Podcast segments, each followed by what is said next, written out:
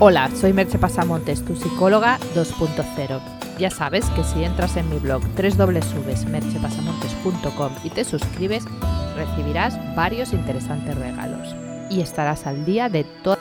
Allí también encontrarás links a mis servicios profesionales de psicoterapia y coaching online y presencial y a mis cursos online. El podcast de hoy lleva por título ¿Por qué debes dejar ya la multitarea?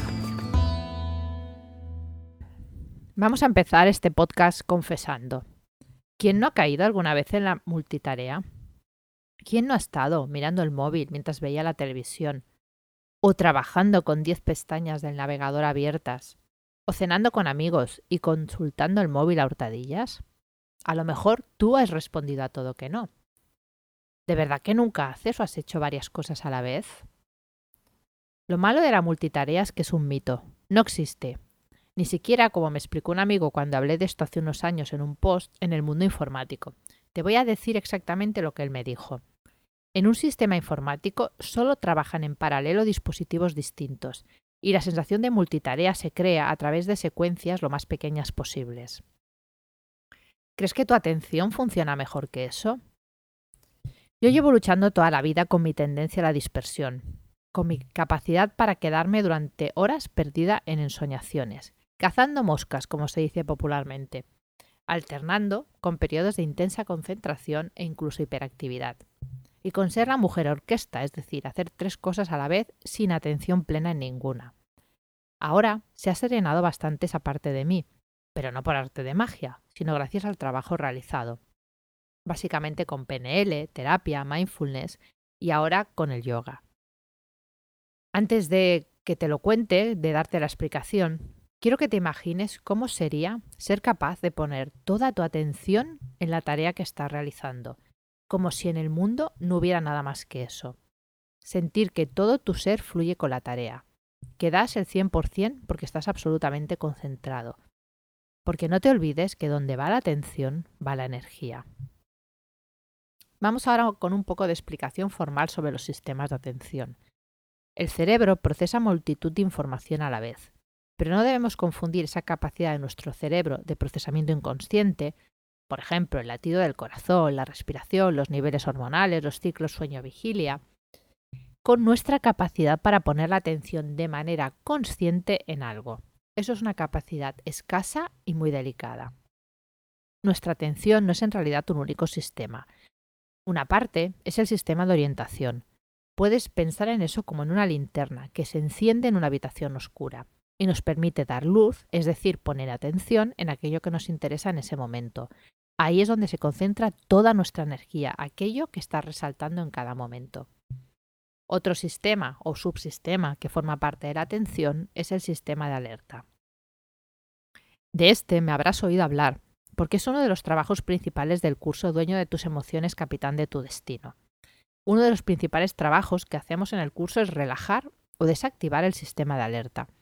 Este sistema es como la luz amarilla intermitente de un semáforo. Te pone en alerta para que evites los peligros externos e internos que puedan suceder. Lo malo es que excesivamente activado todo te puede llegar a parecer una amenaza. Sería casi como una luz roja.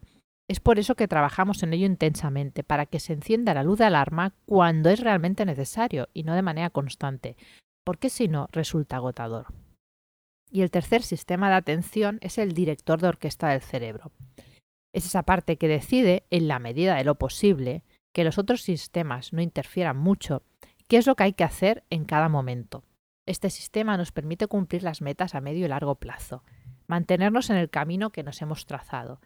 En el curso también lo trabajamos, porque si lo dejamos al capricho de nuestro cerebro, es fácil que caigamos en la procrastinación. Nuestro cerebro trata siempre de hacer el esfuerzo y el gasto de energía mínimo para nuestra supervivencia y bienestar. Por tanto, no tiene una predisposición natural al esfuerzo. Cuando caes en la multitarea, estás colapsando el sistema de atención. La luz o la linterna va enfocando de un lado para otro sin parar en nada. El director de orquesta está cambiando la pieza sin tocar en realidad ninguna, y el sistema de alerta se siente amenazado, son demasiados estímulos, no saben cuál fijarse y se estresa has montado un caos.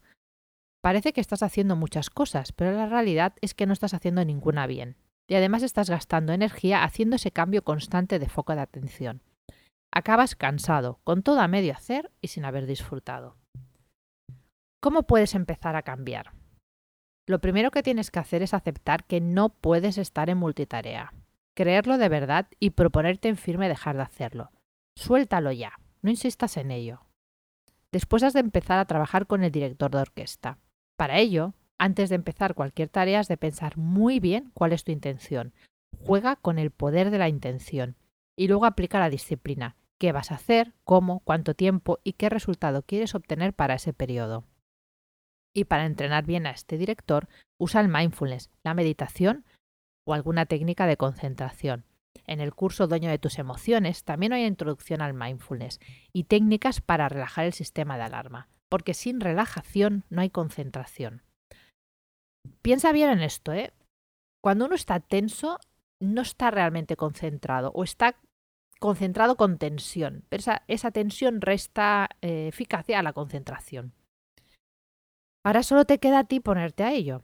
La decisión que tienes que tomar es si quieres hacer este cambio y obtener resultados extraordinarios usando el esfuerzo justo y necesario o seguir en la multitarea y obtener resultados mediocres con mucho esfuerzo y cansancio, y encima empleando mucho tiempo en ello. ¿Cuál es tu decisión? Te invito a que entres en el blog y me la cuentes en los comentarios, y también que me expliques tus dificultades en este tema, y tus éxitos, y qué manera has usado para lograrlo. Entre todos seguro que podemos construir un debate enriquecedor. Hasta aquí el podcast de hoy. Puedes encontrar más información sobre lo hablado en el podcast, los links a los temas comentados, al curso comentado, entrando en www.merchepasamontes.com. Y ya sabes que si te suscribes, además recibirás unos regalitos. Te espero en el próximo podcast. Bye bye.